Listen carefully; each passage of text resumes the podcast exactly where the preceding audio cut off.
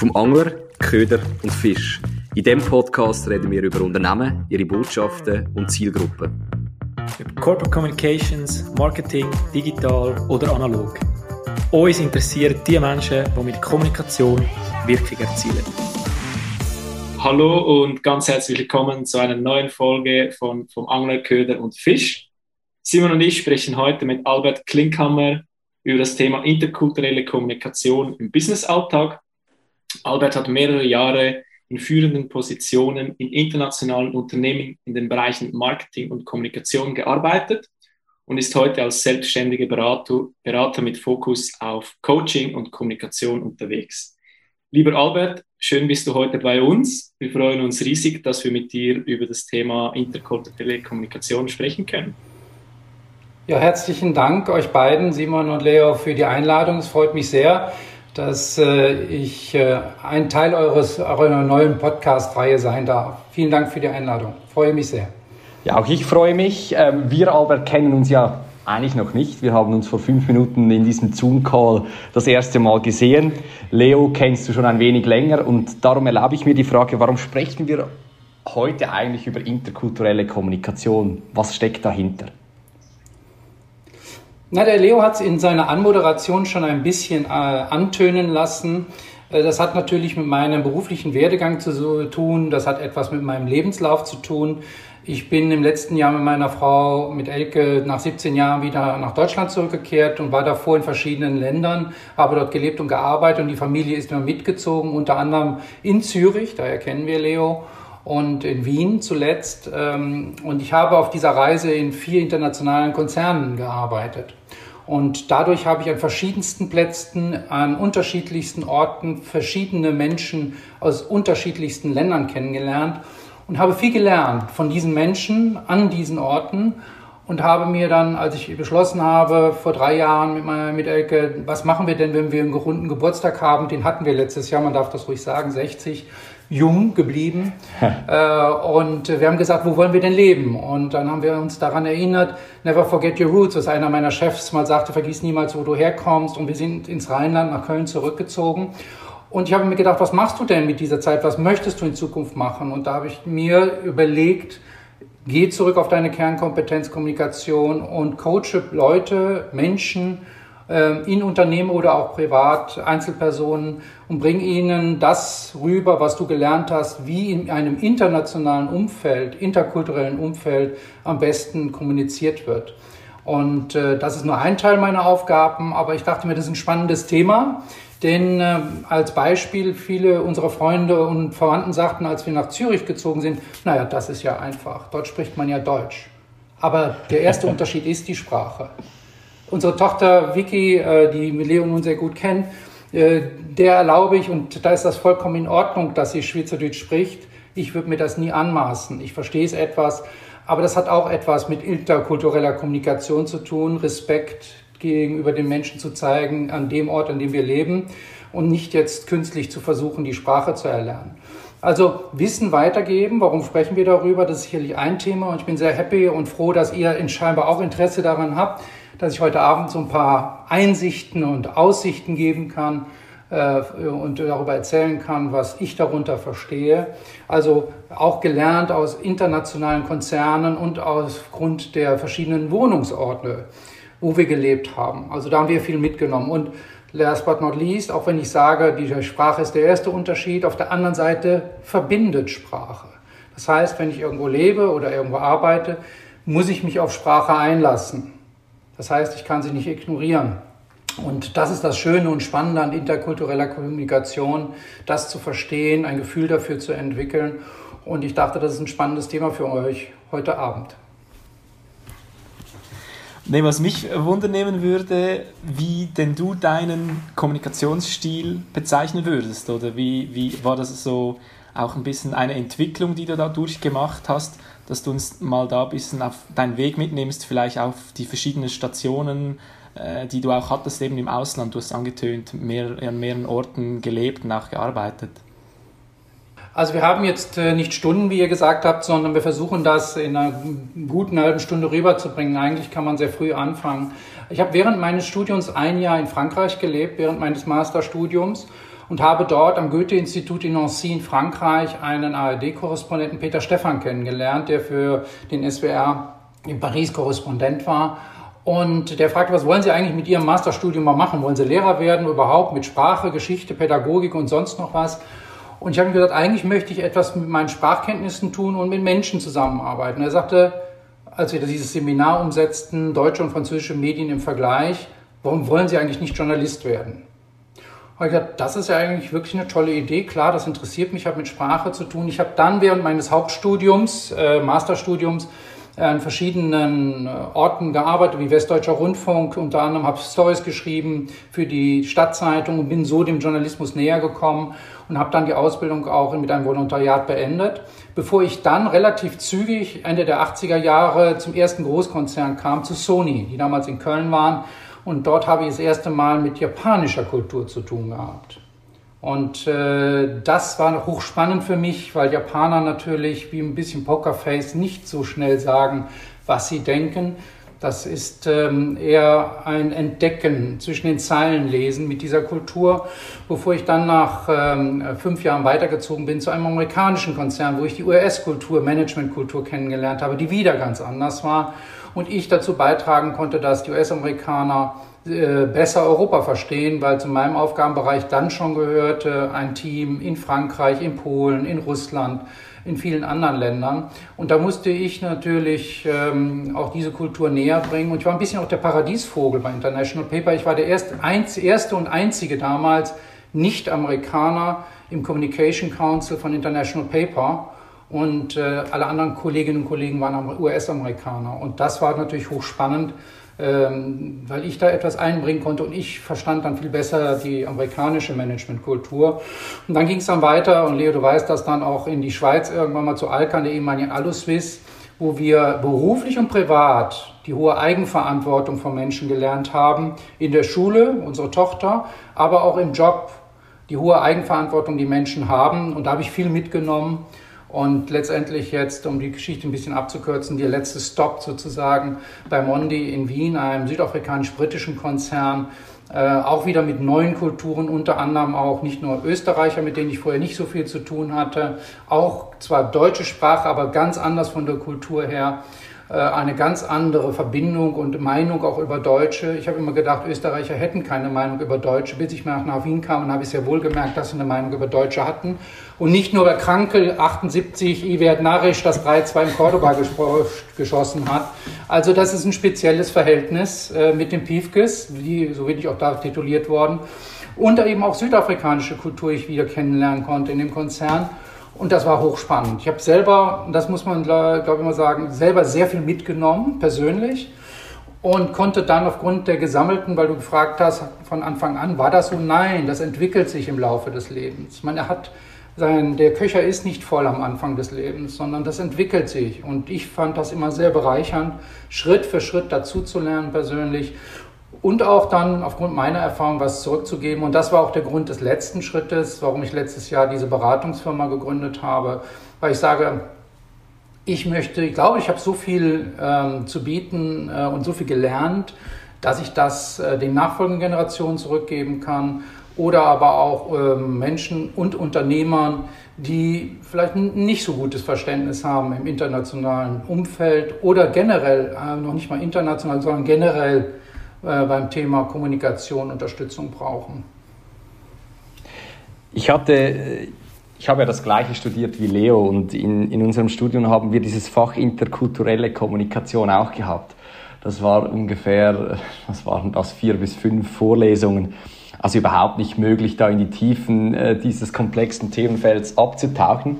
Aber ähm, ich frage mich etwas, so die, der Grundsatz, dass man interkulturelle Kommunikation erfolgreich betreiben kann, das liegt schon in der Sprache. Verstehe ich das richtig? Also wenn ich jetzt in die interkulturelle Kommunikation will, dann muss ich mein, mein, meine Sprachen wohl äh, erweitern und dann reichen wohl nicht nur Englisch und Deutsch. Ähm, hast du das auch in jungen das Jahren äh, gemacht oder wie bist du da reingerutscht?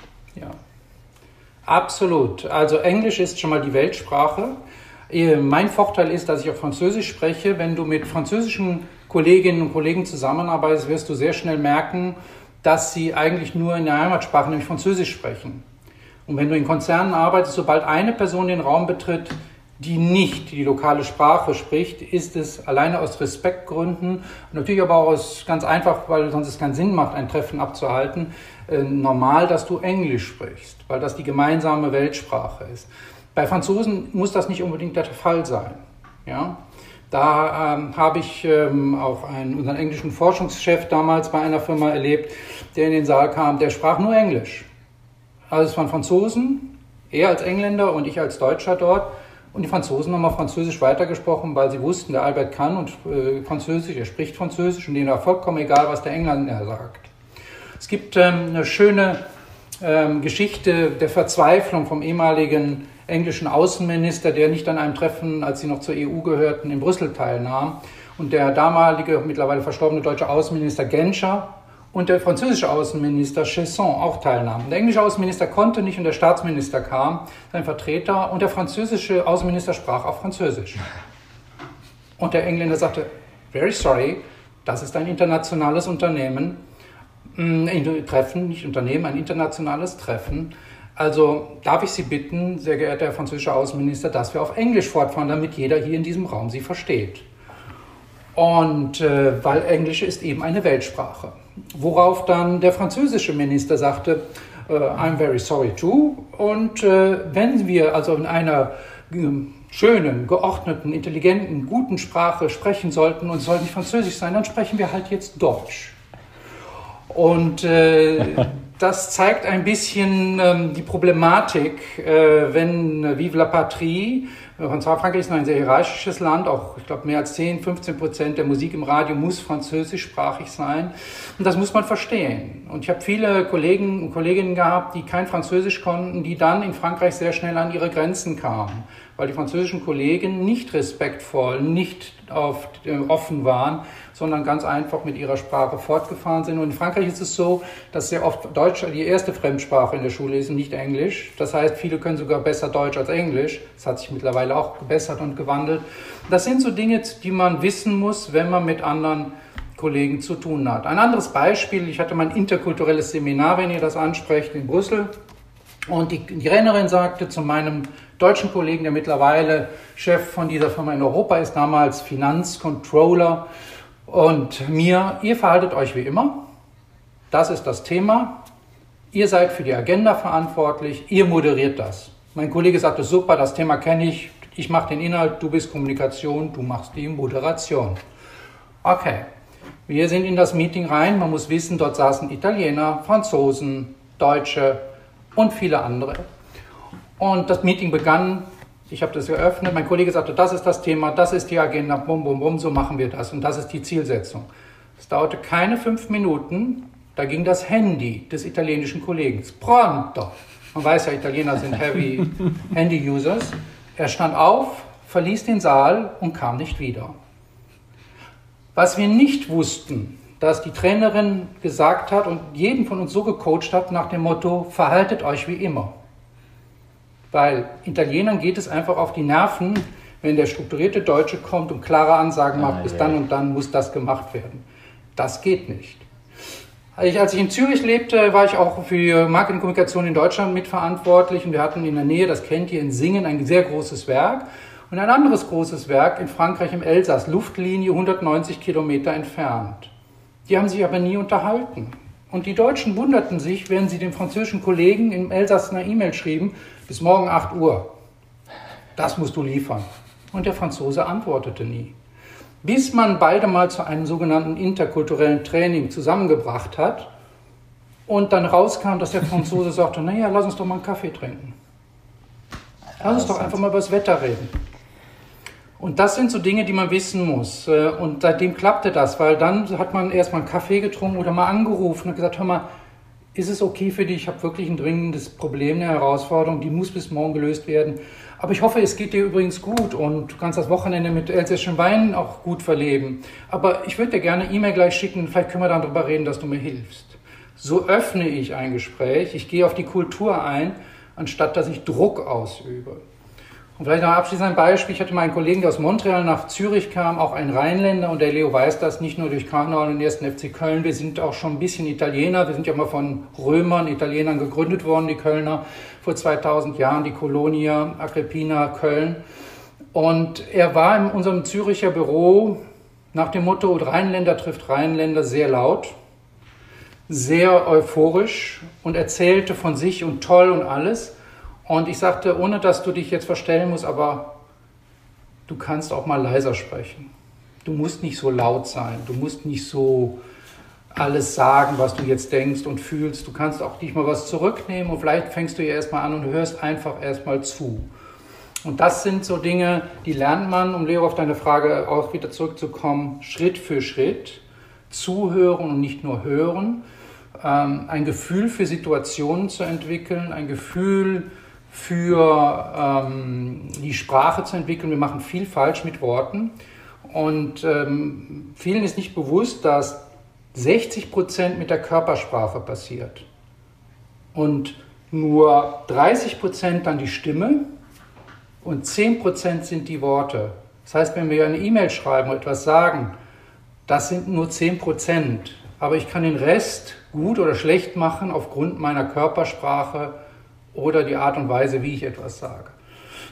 Also noch ein Beispiel, als ich mit, un, mit unserer Victoria, unserer Tochter und Elke in Budapest war, in der schönen Markthalle Budapest, um einfach mal da ein bisschen was zu genießen, waren wir in so einer Art Sandwich-Situation.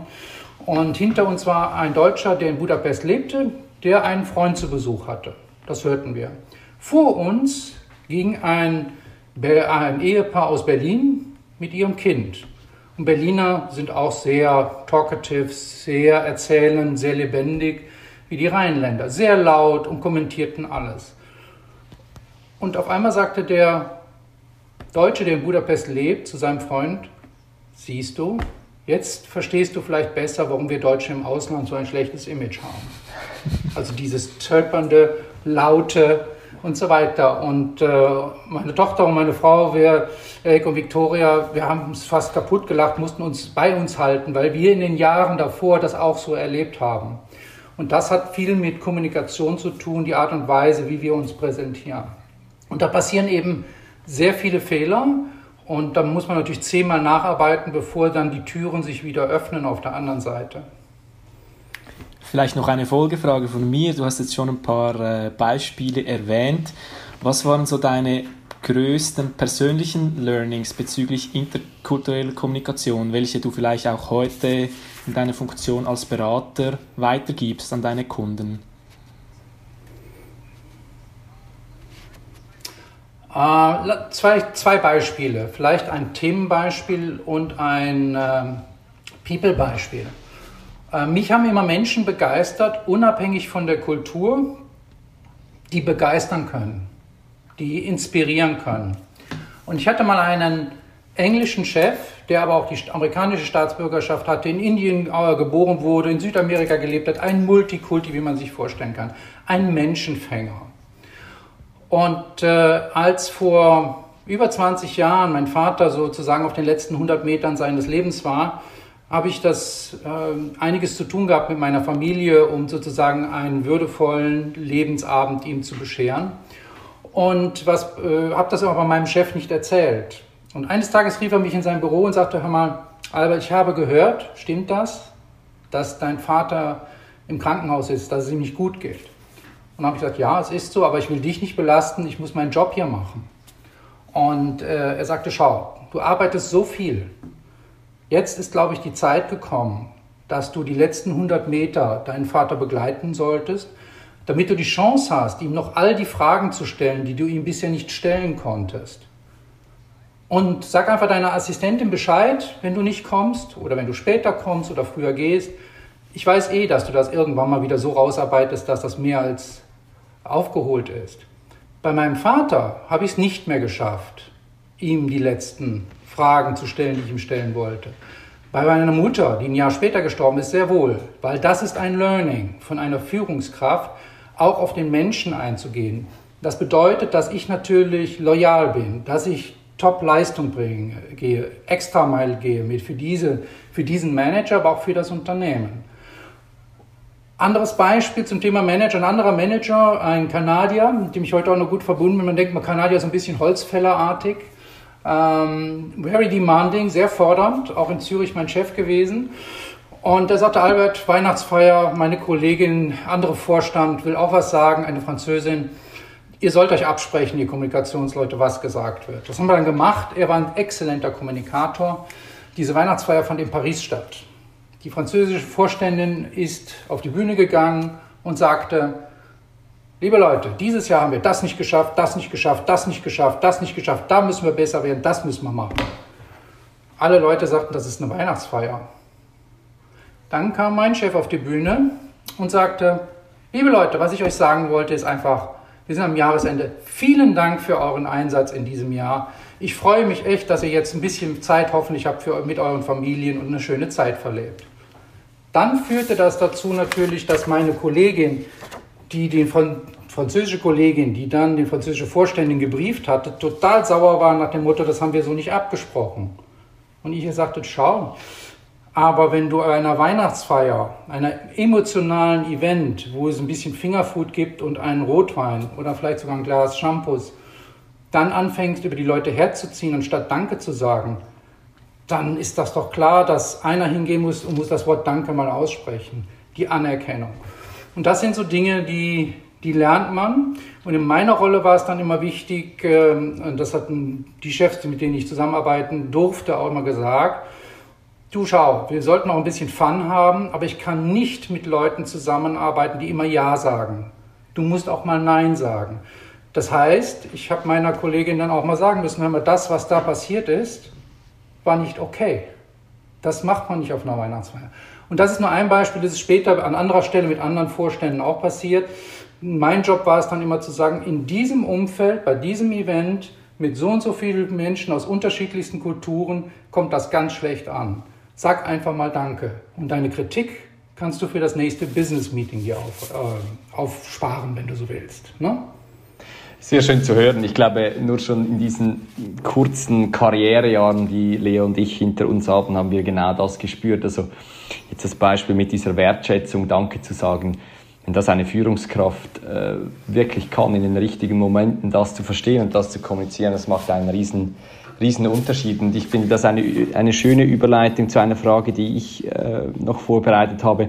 Ich habe deine sozialen Medien äh, durchforstet, habe über dich gelesen und ich bin sehr oft über das Wort Respekt und Kommunikation im, im gleichen Satz gestolpert, dass äh, Kommunikation immer sehr viel mit Respe- Respekt zu tun hat. Wenn wir jetzt das auf das auf die interkulturelle Kommunikation beziehen. Kannst du da ein bisschen Hintergründe geben, wie, wie da genau der Zusammenhang ist? Mhm. Respekt musst du vorleben. Wie ich eben sagte, das fängt mit deiner Körpersprache an und deinem Auftreten. Ich kann, ähm, äh, wenn jemand, der einem, wenn du an deine persönlichen Antreiber, deine äh, motiva- intrinsische Motivation denkst und du hast einen hohen Führungsanspruch, eine hohe Konkurrenzbedürftigkeit, eine hohe Unabhängigkeit, so wie wir das im Coaching nennen, dann sind das oft Führungskräfte, die nicht zuhören. Die kommen in einem Raum und sie wollen sofort umgeben werden von allen. Ich habe auch ein hohes Führungspotenzial der höchsten Stufe. Auf der anderen Seite habe ich aber eine hohe Verbundenheit zu Menschen, die ich aufbauen möchte und ein hohes Harmoniebedürfnis. Und deshalb bin ich zwar äh, bin ich eine Führungskraft, auch weniger Dienstleister, ich lasse meine Teams schon arbeiten, aber ich fühle mich in Hierarchien zu Hause. Ich komme mit unterschiedlichsten Führungslevels oder Organisationslevels, äh, Ebenen äh, gut zurecht. Und ich habe gelernt, wenn du Respekt zeigst, indem du vielleicht erstmal zuhörst, indem du äh, versuchst, auch andere Meinungen zuzulassen lassen und nicht ein Gespräch gleich killst mit den Wörtern ja, aber. Stattdessen aber sagst, hm, interessant, ich habe dich verstanden. Also ich glaube, dass es gibt jetzt ein Für und Wider für diese Sache.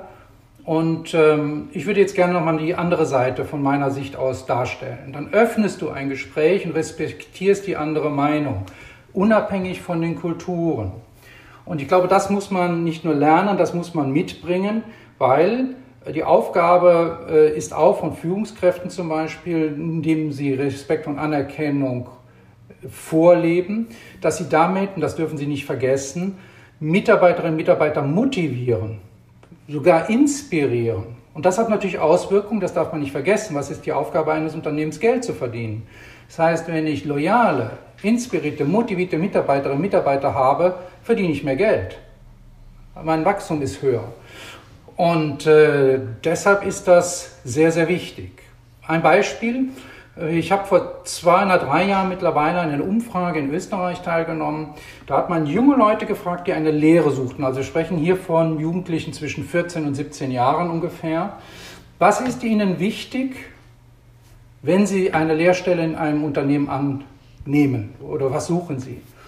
Und da kam etwas, und deshalb habe ich auch einen Podcast über Akio Morita und Sony wieder gemacht, weil genau das kam, was Morita schon vor dreißig Jahren sagte.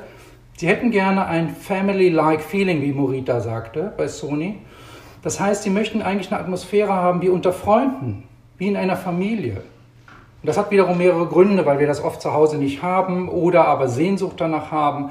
Das heißt, es geht nicht mehr nur um Work-Life-Balance, ich drehe das heutzutage um, es geht sehr wohl auch um Life-Work-Balance. Das spielt eine hohe Rolle, eine große Rolle. Und das sind so Dinge, die ähm, dürfen wir einfach nicht vergessen, wenn wir heute als Manager tätig sind. Und es gibt auch nicht mehr die klassischen drei Generationen, Großeltern, Eltern, Kinder. Es gibt viel mehr Generationen. Generation X Y Z oder eben Generation C. Ja?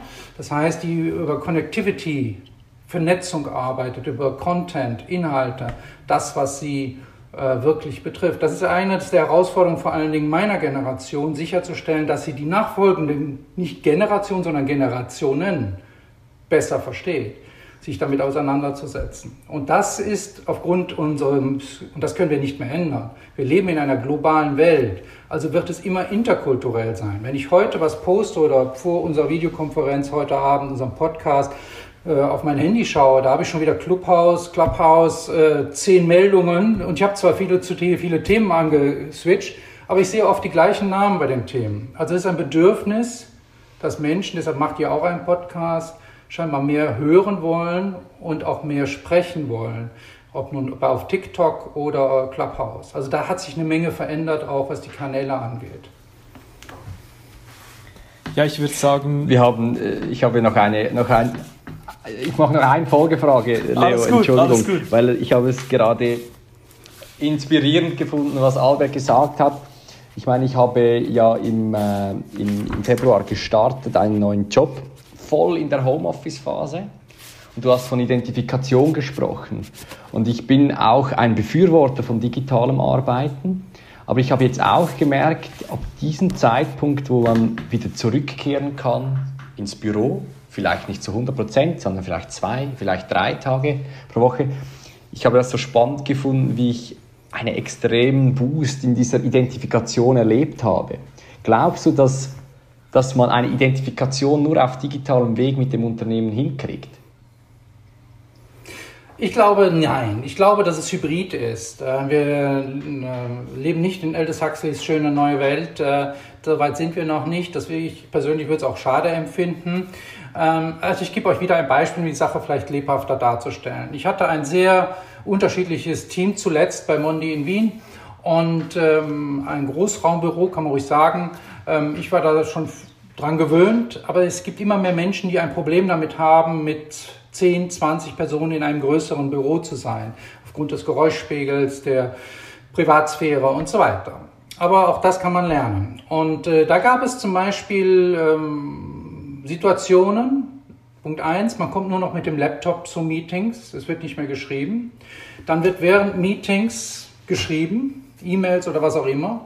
Ich persönlich sage, wenn vorne einer steht, Mann oder Frau, vollkommen egal, und präsentiert etwas, dann, also auch wenn man Multitasking ist, ist das für mich eine Sache des Respekts, dann höre ich dieser Person zu und fange nicht an, E-Mails zu checken. Das ist für mich eine Unart, aber das hat äh, so stattgefunden. Das Zweite ist, ich sende E-Mails über fünf Meter oder zwei Meter in mein Büro. Was soll der Blödsinn denn? Also Entschuldigung. dann, ich habe das Prinzip der offenen Tür. Das heißt, wenn ich nicht gerade wie jetzt in einer Videokonferenz bin oder im Podcast oder was telefoniere, habe ich gesagt, kommt, löst die Dinge zeitnah. Kommt nicht nach sechs oder acht Wochen und beschwert euch dann, dass was passiert ist. Das ist das viel zu spät. Aber als Antwort bekommt man dann, naja, wenn ich eine E-Mail schreibe, dann habe ich das Thema vom Tisch. Und dann frage ich schon mal nach, okay, wo sitzt denn der Kollege oder die Kollegin? Ja, zwei Büros weiter. Und dann frage ich, wann hast du das letzte Mal persönlich mit dieser Person gesprochen? Ja, vor vier Wochen. So kann man nicht arbeiten, effektiv arbeiten. Ich kann nicht alles digital lösen. Auch in, wie bei Vorstellungsgesprächen, in zehn Minuten Gespräch bekommt man mehr raus, mehr geklärt, als in zehn E-Mails. Zudem sind E-Mails und WhatsApp, ich nehme mal wieder ein Beispiel, ziemlich gefährlich. Ich glaube, in den letzten fünf Jahren hat sich das ziemlich verändert. Zwei Beispiele. Jemand sendet mir eine E-Mail und ruft mich an. In dem Moment, als das E-Mail in meinem E-Mail-Account ankommt, und er ruft mich an und sagt, und, was sagst du dazu? Ich hatte ja noch nicht mal die Chance, eine, diese E-Mail zu öffnen, die eine von hundert ist, die ich am Tag erhalten hatte damals. Das zweite Beispiel, man schickt mir eine E-Mail, Albert, wir müssen reden. Dann folgt eine WhatsApp, zwei Stunden später, Albert, wir müssen reden. Gut, man muss mich nicht heiraten, man muss mich nicht lieben, man muss also nicht lieber Albert schreiben, aber man könnte ja wenigstens Hallo Albert meinethalben sagen. Man könnte sagen, hör mal, ich habe hier ein Thema, es wäre schön, wenn du mich mal zurückrufst. Es sind drei Wörter mehr oder vier. Das heißt, die Kommunikation wird schon äh, direkter, emotionsloser und ich glaube, das schadet dem persönlichen Umgang, weil damit Türen geschlossen werden, nicht geöffnet werden und Menschen dann mehr in einem Schneckenhaus sind. Es gibt ähm, eine Studie von Professor Harald Wenzel, die habe ich irgendwann mal benutzt, auch in einem meiner Podcasts, die fand ich ganz interessant, habe ich beim Augenarzt in Zürich gelesen, den Beitrag, äh, da lag der, ganz interessant, ist das schon zwei, drei Jahre her. Und äh, der sagt, naja, also ähm, sechsundfünfzig Prozent der Menschen würden sich ohne Handy, ohne Smartphone einsam fühlen. Und zweiundneunzig Prozent der Menschen wollen das ändern. Und ich befürchte, dass er mit seiner These recht hat. Er sagte, wir sind also mehr und mehr in einem Tunnelblick unterwegs, in unserem eigenen Tunnel. Und die Gemeinschaft, den Rahmen, den wir unserer Gemeinschaft gegeben haben, der bricht auf, weil wir nicht mehr persönlich miteinander kommunizieren. Und jeder kommuniziert noch in seiner Art und Weise in diesen Kanälen, in der er möchte. Ich weiß nicht, ob ihr Charles Barr kennt, einen jungen Mann aus Hamburg, der mit vierzehn sein erstes Unternehmen gründete, sehr erfolgreich verkauft hat mit siebzehn, ich glaube für viel Geld. Heute Vice President, fragt mich, war es bei TikTok. Und er war Berater von Allianz, der großen Versicherung, und Levi Strauss, der Jeansfirma in Deutschland, weil die nicht mehr verstanden haben, ihre jungen Leute an Bord zu holen.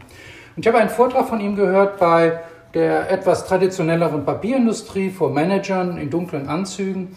Und äh, ein schmächtiges Bürschchen, dem würde man am liebsten mal fünf Franken geben, damit er sich mal was zu essen holen kann. Ganz unscheinbar. Ein toller Typ. Und er fragte, kennen Sie TikTok? Ich kannte es, der, ein paar andere, wenige andere auch, aber die meisten nicht. Und er sagte, schauen Sie, bei TikTok screenen die Menschen, die TikTok nutzen, fünfzehn Videos in einer Minute. Und ich dachte mir, okay, du kannst viele Informationen verarbeiten. Also das hast du auch gelernt in deinem Job. Aber vier Sekunden für ein Video, das ist der Hammer. Und das geht. Und dann sagt er, man bleibt bei dem Video hängen, was wirklich interessant ist für die Person zu dem Zeitpunkt. Es geht also um relevant Content. Und das ist die Herausforderung bei allem, was wir machen, ob in Politik, Wirtschaft, privat. Diesen interessiert mein Gegenüber, der mir vor mir sitzt oder vor mir steht, wirklich der Inhalt, den ich da erzähle? Also deshalb ist es ja wichtig, dass wir auch vorab vielleicht mal äh, gesprochen haben, ist das Thema überhaupt interessant für euch? Und ich muss mir überlegen, mit welchen Botschaften, mit welchen Nachrichten füttere ich euch? Ist das interessant für eure Zuhörer? Es kann ja auch wirklich langweilig sein, das wäre natürlich dramatisch. Also es geht wirklich darum, eine gute Geschichte zu haben, die bedeutsam ist für die Zielgruppe, mit der ich mich gerade unterhalte.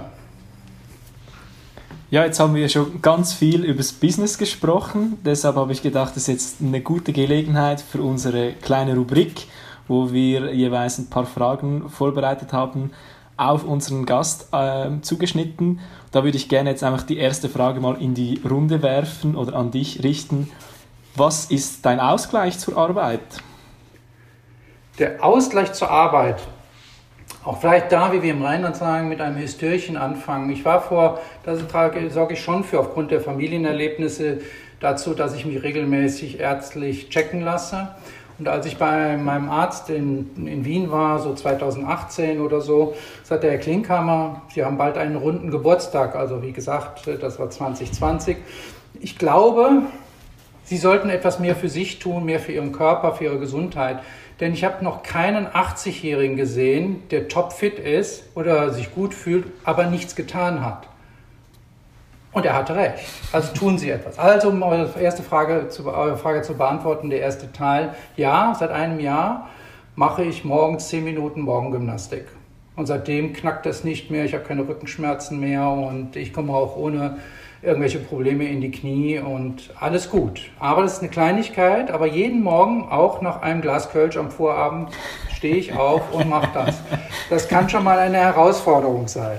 Also, äh, das Zweite, ja, bitte. Nein, das ist gerade lustig, weil ich habe auch so eine, sagen wir mal, Icebreaker oder, oder Short Question vorbereitet und die war: Was magst du lieber, Bordeaux oder Burgunder? Und ich, ich nehme jetzt mal an, wenn du gerade Kölsch erwähnt hast, wäre es wahrscheinlich die dritte Option. Ja, also, wenn ich das jetzt sage, weiß der Leo, worauf ich hinaus will. Kölsch ist ein Grundnahrungsmittel in dieser Stadt. Das ist eigentlich kein Alkohol.